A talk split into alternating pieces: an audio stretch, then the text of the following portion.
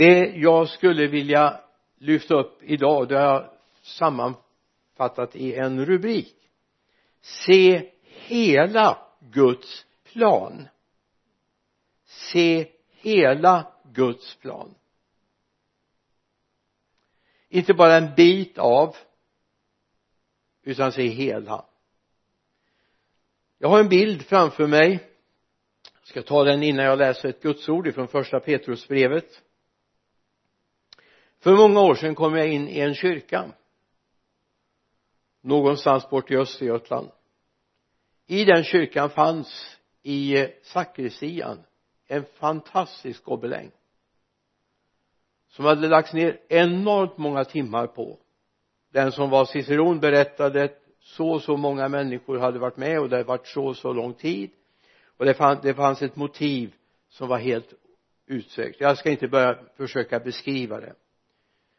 Och så tänkte jag så här: det är helheten som räknas, inte vad hon eller han eller den hade gjort, utan helheten var själva målet. Och så är det vår Gud ser på oss och det vi gör. Han ser helheten. Jag menar, en del är starka, en del är kraftfulla och, och uttrycksfulla och syns och märks. Andra är mera tillbakadragna, men helheten räknas.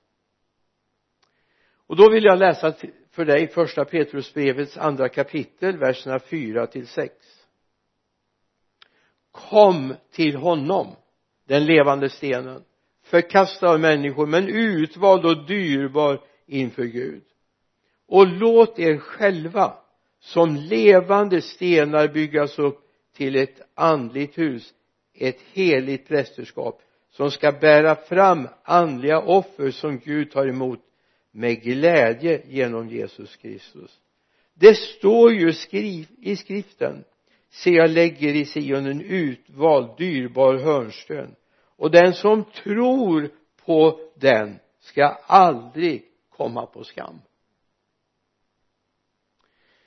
Hela bygget räknas. Hela muren är viktig. Hela gobelängen var viktig. Hela det vi gör tillsammans är viktigt. Visst är en pusselbit viktig. Skulle en pusselbit saknas på ett ställe i ett pussel, är det någonting man ser, så ser man ju det, eller hur? Ja, men det fattas någonting där. Men det är ju inte det som den som har gjort bilden eller tanken. Tanken var bilden som pusslet tillsammans sammanfogat visar. Så här är det med oss. När vi ser på vår församling, när vi ser på kristenheten, när vi ser på människorna i stort, så är det faktiskt inte detaljerna som är allt för viktiga, utan det är helheten. Och det är viktigt att vi ser det här, att det hela brodyren. Jag menar, jag hade en, en gammal släkting som älskade att brodera dukar. Sådana här dukar man aldrig fick ha på bordet för att vi inte skulle spilla på dem. De låg på tills vi skulle sitta och äta. Då skulle den läggas undan, vikas undan eller rullas upp. Och så var det någon gammal vaxduk som kom fram på bordet när vi barn satt där. Och då, jag menar, nu vet jag, det finns ju de som är annorlunda än jag, helt klart. Men jag menar, jag satt ju inte och studerade varje litet korsstygn. Jaha, där låg tråden över på det hållet, men där låg det över åt det hållet. Jag såg bilden. Det var ibland lite naiva bilder, ibland var det oerhört uttrycksfulla bilder med många färger. Allt för att helheten. Och så tänkte jag, så här är när Gud håller på att väva ihop sin väv. Han har dig, han har mig och alla andra, och tillsammans vill han göra någonting. Och det är vad Jesus vill också med församlingen. Jag vill säga, det här är en väckelsepredikan nu. Ja, det blir bäst att tala om det, så du inte tror att det är ett vanligt undervisningspass i en bibelskola, utan det här är någonting som brann i mitt hjärta här i veckan. Gud ser helheten. Varje del räknas. Gud ser dig som ännu inte har tagit emot Jesus. Han ser också din plats i väven. Han ser var du ska vara någonstans. Och så länge inte du är där så saknas du i helheten. Och vi saknar dig. Tro mig, det är sant.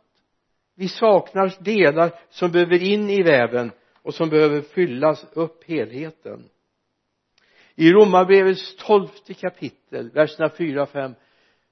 Jag ska inte säga att det är de versar som jag läser allra oftast, men nästintill. För de har rotat sig djupt i mig. För liksom vi i en enda kropp har många lemmar, och alla lemmar inte har samma uppgift, så är vi många en, en, i en enda kropp i Kristus. Men var för sig är vi varandras lemmar. Eller skulle jag säga, min vänstra fot skulle kunna säga till min högra fot, du är till för mig. Och jag är till för dig.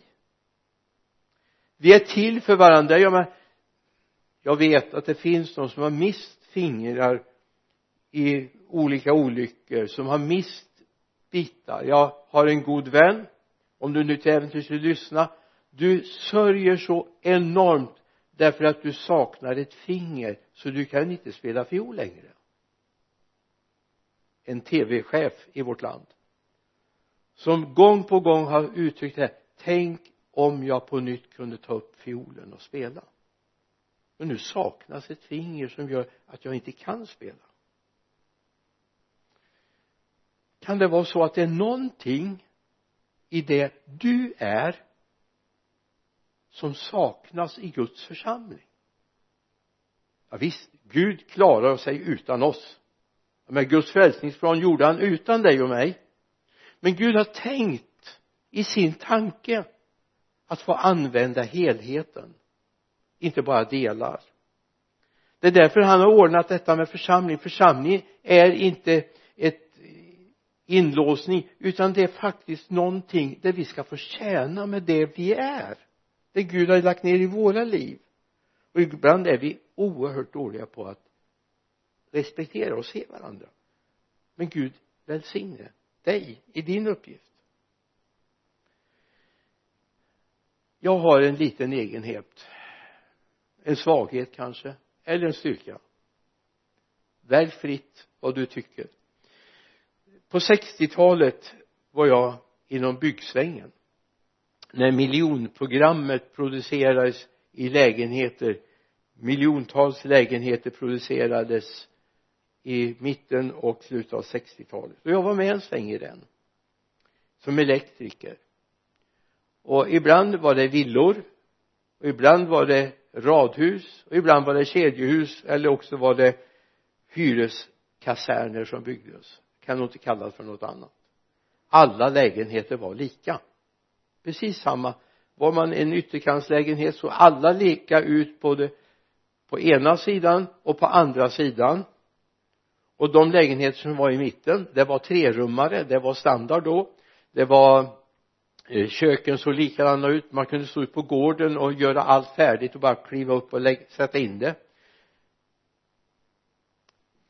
Men framförallt när jag höll på med, bland annat var det hotellet som byggdes om hemma under tiden som jag var elektriker på. Det var hyreskaserner. Jag kände så här. Det var inte bra att bara lämna och gå därifrån. Jag längtade efter att komma dit och få se hur fungerade det sen?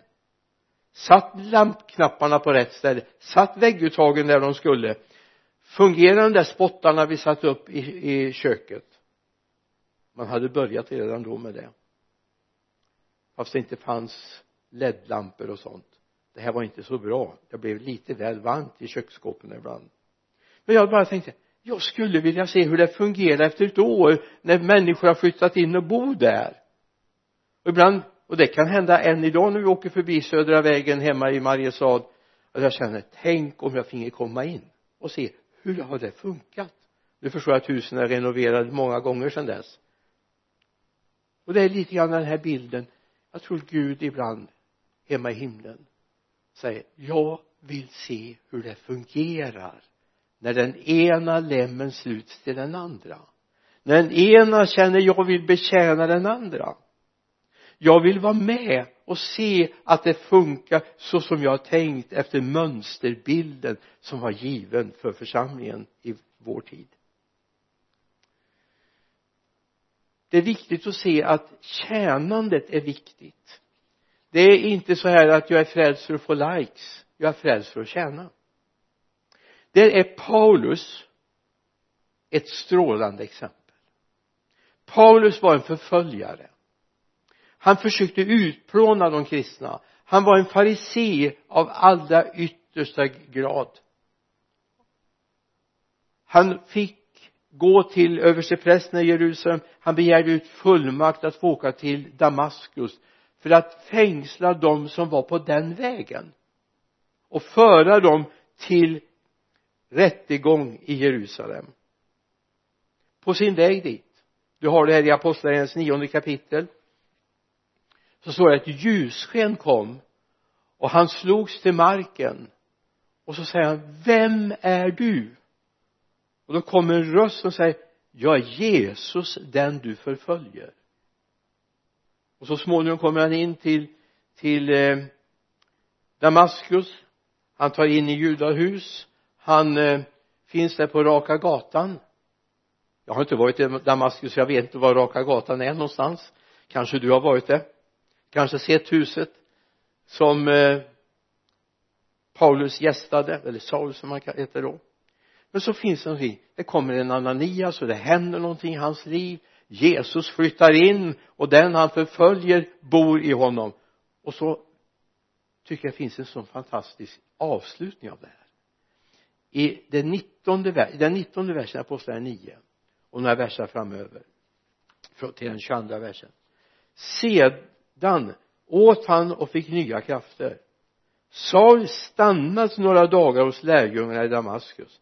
Han börjar genast predika i synagogan att Jesus är Guds son. Alla som hörde honom häpnade och sa: var det inte han som i Jerusalem ville utrota dem som åkallade det namnet? Och kom han inte hit för att gripa dem och föra dem till översteprästerna? Men Saul fick allt större kraft och gjorde judarna i Damaskus svarslösa när han bevisade att Jesus är Messias. Alltså det händer någonting i mötet. Han blir inte bara en som vill ha likes, utan han blir en som går in och tjänar. Nu var han kunnig, han var kunde skrifterna, han läste hos Gamaliel. Han hade suttit i hans fötter och tagit emot lärdom. Men det här måste ut. Han var med och tjänade från dag ett. Och jag tror att det är likadant Gud vill med dig som lyssnar nu. Med den kunskap, det du har, vill Gud använda. Gud vill förfina dig, vill fördjupa dig i tron på Jesus Kristus, i erfarenheten av honom. Och du kan få vara med och tjäna. Och jag vet inte om jag talar till någon som i barn- eller ungdomsåren var med på vägen. Som har suttit på många gudstjänster, men nu var det ett tag sedan. Men så halkade du in på vår sändning på Facebook eller vår hemsida idag. Jag bara önskar av hela mitt hjärta att du ska få se att det finns en Gud som vill använda dig. En Jesus kommer till dig, flyttar på insidan av dig och blir en del av ditt liv. Och din nyvunne vän Jesus kommer hjälpa dig att föra ut budskapet om honom. För han är levande. Han lever i dig. Vi vet allt för väl. Det räcker att slå upp en nyhetstidning, om nu de finns kvar. Snart är de här papperstidningarna borta, men du har ju kanske på din smartphone eller på din dator så du kan läsa nyheterna. Eller lyssna på en nyhetssändning på radio eller tv. Så kan vi bara konstatera, vi lever i en väldigt mörk värld. Då finns ett gammalt ordspråk. Jag älskar egentligen inte ordspråk, jag älskar Bibeln. Men det här säger någonting. Förbanna inte mörkret, tänd ljus. Förbanna inte mörkret, tänd ljus. Gud vill tända det ljuset i ditt hjärta i en annars orosfylld och mörk och kärlekslös värld. Där inte människovärdet är värt någonting egentligen. Här finns du. Du är här för att tända ljus. Det är därför Gud har fört dig hit. Inte för att du ska få likes, utan därför att du ska få med och känna Gud. En dag kommer det göras räkenskap i våra liv. En dag kommer det hända att man ser vad som har hänt eller inte hänt. Vad vi har gjort eller inte gjort. En del kommer att stå där med enorma skaror som har tagit emot Jesus. Andra med kanske något fåtal. Eller varit ett medel för att människor ska ta emot Jesus. Det är inte alltid vi får föra människor till tro. Men våra liv vittnar. Och så småningom när den dagen kommer, så kommer de att vara beredda att omvända sig. Därför ditt liv exemplifierade någonting. Jag tänker så här ibland. Jag får se en hel del människor bli frälsta. Jag har fått med och döpa människor under mina år i tjänst för Guds, i Guds rike. Jag är så övertygad. En dag kommer jag hem till himlen. Då kommer jag möta människor som inte har en aning om att de också beslutar sig för att gå med Jesus.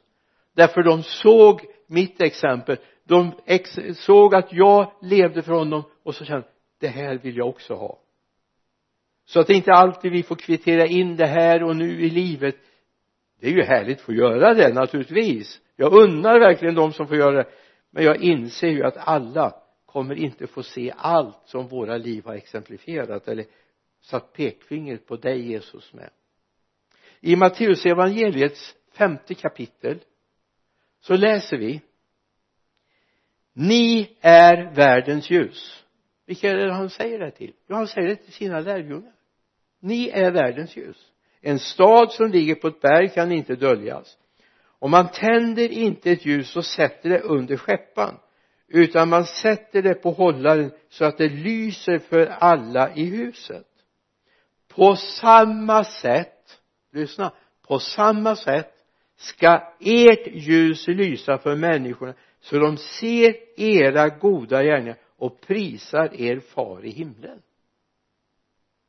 Det är inte säkert att du får pris.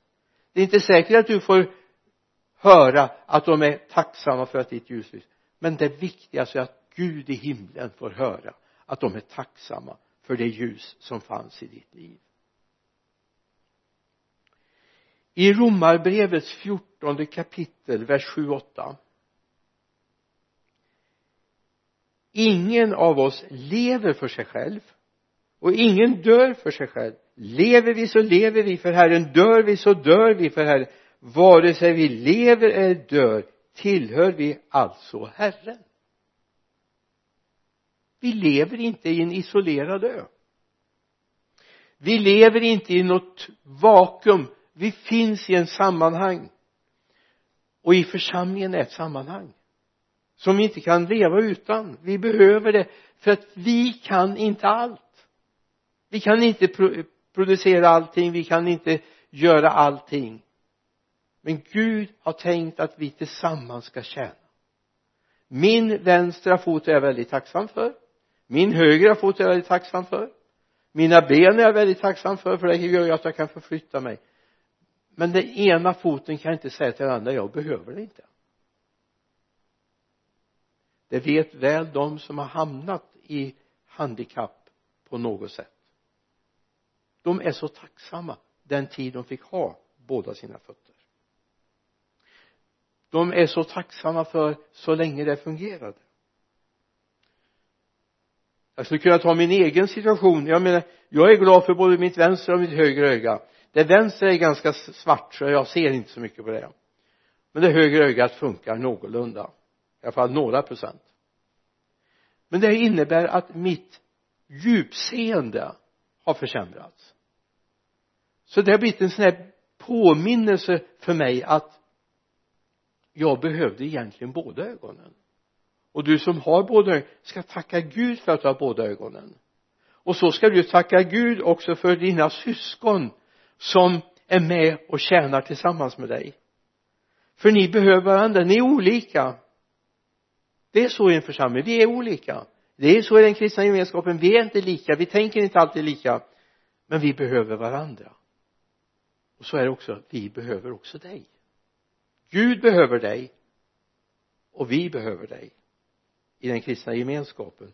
Om du bor i Kiruna så är det naturligtvis inte i Vänersborg du ska ha din hemvist. Det finns församlingar också i Kiruna, eller vad det nu kan vara du bor. Det handlar om att vi får förmågan att se Guds hela plan. Guds hela plan. Ibland har vi en benägenhet att begränsa och se det här lilla där jag finns i mitt sammanhang.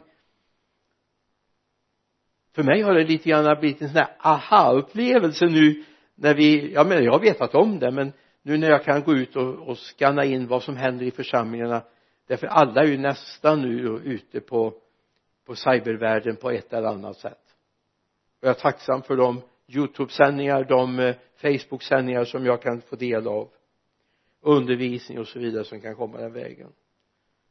Därför helt plötsligt ser jag, det inte jag har, det har någon annan. Det inte vi har i vår gemenskap finns hos någon annan. Vad viktigt är att vi får syn på hela Guds ritning för sitt verk. Och då står det någonting som, jag ska bara läsa den positiva delen i det här sammanhanget. En, en bild Jesus använder, en liknelse brukar vi kalla det för. I Rom, eller Matteus evangeliets sjunde kapitel, vers tjugofyra och tjugofem. Det finns tjugosex tjugosju också, men jag tar tjugofyra och tjugofem. Matteus sju, tjugofyra och tjugofem. Den som hör dessa mina ord och handlar efter dem liknar alltså en klok man som byggde sitt hus på klippan. Regnet öste ner, floden kom och vindarna blåste och kastade sig mot huset. Men det föll inte, för det var grundat på klippan. Det här är en bild Jesus använder. Och det är två saker vi ska lägga märke till. För det första, och som egentligen är grunden för hela den här bilden, det är den som hör och gör. Den som hör och gör. Inte egentligen en byggkonstruktion, utan den som hör vad Gud säger. Och den som gör det Gud säger, den som följer ritningen, han är som en som är planterad på klippan. Han är som en som är planterad. Det är inte mina känslor det handlar om, utan det är att jag har hört, jag har gjort. Och då vilar mitt liv tryggt. Då är det inget gungfly. Vindar kommer att kasta sig mot våra liv. Det är ingen som kommer gå igenom det här livet utan prövningar och motgångar. Har du inte mött det så kan jag bara hälsa och säga att du kommer möta det. Och det är inte det som är grejen. För att vi är kristna så är det inte, betyder det inte att vi inte möter motgångar och prövningar. Jag vet vad jag pratar om. Men jag vet en sak. Har jag hört och lyssnat och gjort så står jag stadigt även när vinden kastar sig emot. När stormarna rusar mot mitt liv. Det var samma sak för båda de här husen. Om du går vidare till nästa vers tjugosex tjugosju så ser du att det var en som inte lyssnade och inte gjorde det som sades. Han prövades på samma sätt, men hans hus stod inte kvar. Alltså hans livsverk stod inte kvar. Och jag har bara en bön att du som lyssnar nu, ditt livsverk ska stå kvar även när prövningarna har drabbat ditt liv. Det här berör mig väldigt djupt. Det är viktigt att vi vet att vi står stadigt. Vi har lyssnat, vi har hört. Och kom ihåg att det här med att kunna handla utifrån det jag har hört, det är inget sånt där som jag fixar på en kafferast. Det är inget sånt där när jag ändå inget annat har för mig. Jag har lärt mig en sak, att lyssna på Gud tar tid. Inte för att Gud är trög, men jag är trög att höra från Gud. Jag måste bestämma mig för att avsätta tid för att vara med Gud. Gud ska veta att jag finns på en speciell plats, en speciell tidpunkt. Då stänger jag av allt annat. Då är det inga uppdateringar på Facebook som gäller. Då är det inte kolla andras uppdateringar. Utan då tar jag tid med honom. Och du ska veta att Gud är bra på att tala. Men han talar oftast i stillheten. När det är lugnt omkring mig. När jag har förmåga att lyssna. Du vet att när jag tar, stannar av och, och, och försöker ta tid med Gud, det första jag hör, lyssna nu, det första du hör, det är dina egna tankar. Och det är inte alltid Gud. Det är många som har orienterat på det, att det här var säkert Gud, för jag hörde tankar. Men däremot, nästa gång när du, dina egna tankar har passerat, och du kan säga, men det här var någonting jag tänkt ut själv, om vi nu vågar ta det steget, då har Gud möjlighet att tala. Då har Gud möjlighet att tala. Visst, Gud kan gå mycket snabbare, men ofta säger jag att jag visar att jag vill genom att jag avsätter tid. Och då talar jag inte om dagar och veckor, jag talar inte om timmar, jag talar om kanske några minuter till av ditt stressade liv som Gud vill ha. Gud kanske har saker i beredskap för oss, därför vi har inte tagit tid att lyssna. Och här är också viktigt, här är vi också ihopflätade. Det är viktigt att vi hjälper varandra att lyssna. Att vi ber för varandra, att vi betjänar varandra. Och får vi en tanke, att vi vågar dela den med varandra. Allt får prövas. Absolut. Det får inte vara så att nej, det har jag inte lust att lyssna på. Då är vi fel ute. Utan allt får prövas. Allt får prövas. Även det som sägs från talarstolen får prövas. Och så får vi behålla det som är gott. Men stänger vi av från början så hör vi inte. För vi är beroende av varandra.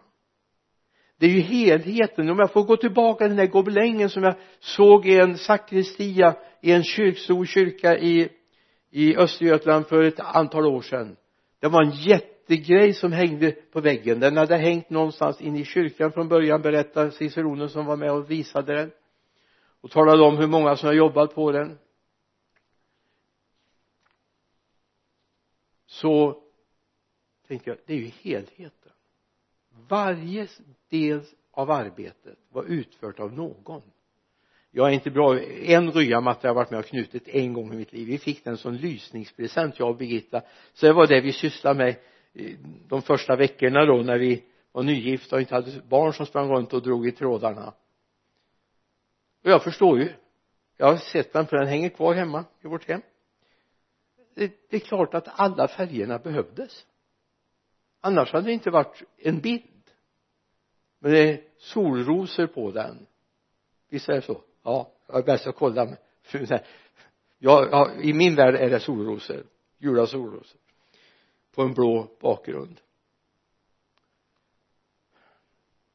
Du vet, tar man bort de delarna. Säg att någon har satt dit de, knutit de delarna som var själva solrosen, och bara de blå hade funnits, och så hade det varit tomt emellan.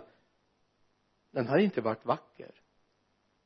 Jag tycker faktiskt den är vacker, men den verkar också knuten lite grann till vår första tid där, och att vi hade tid att sitta med sånt då.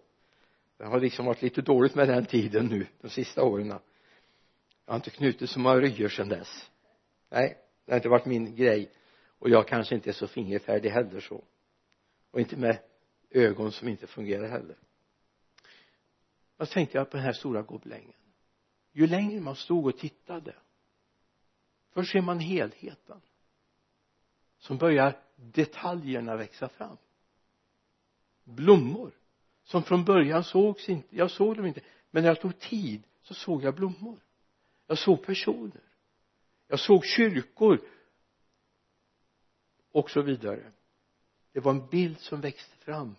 Och där hade ett antal människor varit med och lagt ner arbetstimmar. Så är det. Vi håller på att lägga ner. Och jag säger inte att det är en rya. Men vi håller på att skapa en bild. Det gör vi tillsammans. Och du behöver vara med i det arbetet. För att Gud i himlen ska bli ärad. För att Gud i himlen ska bli ärad. Det är ju det som är målet. Jag hinner inte nu gå in på, men jag skulle egentligen vilja ta dig med till till Efesierbrevets första kapitel, men stryk det just nu eller skriv det i marginalen. Tre gånger kommer någonting fram som är så fantastiskt om att Gud till ära och pris.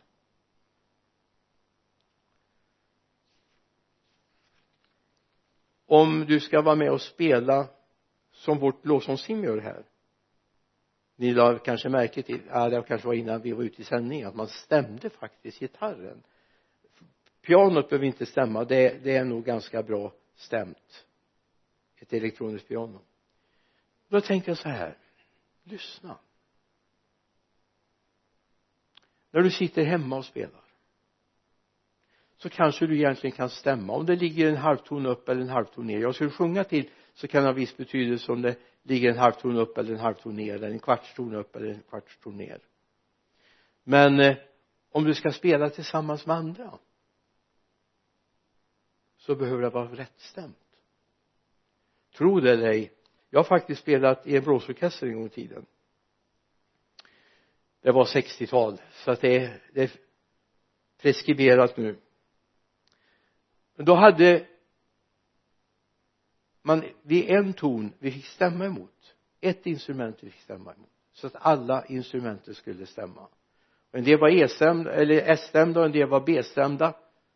Och eh, det var en ton som vi fick stämma efter. Så fanns, det finns faktiskt lite möjligheter att stämma även ett blåsinstrument. Och ibland fick man kompensera med munrörelsen för att komma rätt. Du, när vi ska göra saker tillsammans, i Guds rike, som församling, som enskilda kristna kanske, du möter från olika församlingar på en arbetsplats och ni har en bönegrupp och ni har ett uppdrag tillsammans. Vad viktigt att ni är stämda efter den himmelska tonen. Inte den du tycker är enklast och lättast att spela efter, den du trivs med, utan där helheten kan få komma fram. Det här blir så tydligt för mig då. Vad viktigt det är att vi är stämda i en och samma ton, i ett och samma ackord. Och det är ju därför vi möts till bön, det är därför vi möts till och med nu på Zoombön. Det är för att vi som församling, som kristna, ska vara stämda efter en och samma ton. Samma längtan. Och det är samma Gud som vi presenterar. I Johannes evangelis femte kapitel. Jag har tappat helt bort tiden. Jag tror jag måste gå ner till landning snart. Men en liten, litet ögonblick till för att hålla ut med mig. Johannes fem tjugofyra. Jag säger det sanningen. Den som hör mitt ord och tror på honom som har sänt mig, han har evigt liv. Han drabbas inte av domen, utan har gått över från döden till livet. Ja, gått över från döden till livet. Låt mig bara få säga, bara kort. Att tro på Jesus är mer än hålla för sant att han har levt, att han finns. Det handlar om någonting mer. Det handlar om faktiskt, jag tror så jag litar på det han ber mig göra. Och jag gör det. Jag har vänt mitt öra till honom och säger, det du säger, jag tror dig. Och jag gör det. Jag handlar utifrån det. Det handlar om ett inre förhållningssätt. Inte bara att jag kan konstatera att Jesus vandrar här på jorden. Han föddes cirka år noll. Han vandrar här till cirka år trettiotre. Om vi tar det lite i runda slängar. Han låg i graven från långfredag till påskdag. Han uppstod. Han mötte Emmaus lärjungarna. Han kom redan på kvällen och sa, frid vare med er. Han kommer till och med genom väggen. Dörrarna var låsta. Han kommer in och står där tillsammans med. Jag tror det. Men jag tror mer. Jag tror till och med att det han har sagt gäller. Det han har bett sina tjänare skriva, det tror jag gäller. Och därför ska vi stämmas efter den tonen och ha det förhållningssättet. Jag vet på vem jag tror. Jag vet på vem jag tror. Det står om Mose. Det står i Hebreerbrevets åttonde kapitel. Jag tänker inte läsa nu vers fem. Så står det att efter den mönsterbild som visades på berget gjorde Mose. Efter den mönsterbild som visades för honom på berget, efter den gjorde Mose. Om vi ska tjäna Gud, så är det viktigt att vi är samtajmade, samstämda. Och att vi ser hela bilden. Inte bara den lilla biten jag är med. Jag ser helheten. Jag är med i ett större verk. Och vi är ett stort gäng idag i det här landet som prisar Gud tillsammans. På olika sändningar. Vi önskar välsignelse över dem, våra syskonförsamlingar runt om i vårt land som sänder på olika sätt. Vi verkligen välsignar. Och vi tror att vi tillsammans skapar en bild för helheten i vårt land. Ta det här. Gud välsigna oss. Nu ber vi tillsammans. Fader, jag ber att du ska välsigna varenda en som varit med i den, den här predikan. Jag ber att du ska välsigna dem. Och Herre, jag bara ber att om det är någon nu, och jag är helt övertygad om att det finns någon, som en dag var med hängivet på vägen, som älskade Jesus, som när man frågade verkligen stod upp, men idag har den glädjen slocknat. Du har vänt dig mot den här världen. Du ser nöjerna i den här världen. De tar större och större plats i ditt liv. Det finns en Gud som längtar att få tillbaka dig, få upprätta dig, och du ska få vara med att berätta att Jesus Kristus är Guds son. Jesus Kristus är Messias. Och du ska få tjäna honom. Och min predikan har handlat om dig och din kommande tjänst tillsammans med oss i Guds rike. Gud välsigna oss. Herre, jag ber, välsigna varenda en som har lyssnat den här stunden. Herre, välsigna i varje hem, i varje platta, vid varje sändning. Fader, jag bara tackar dig för att du vill välsigna, för ditt namns skull. Amen.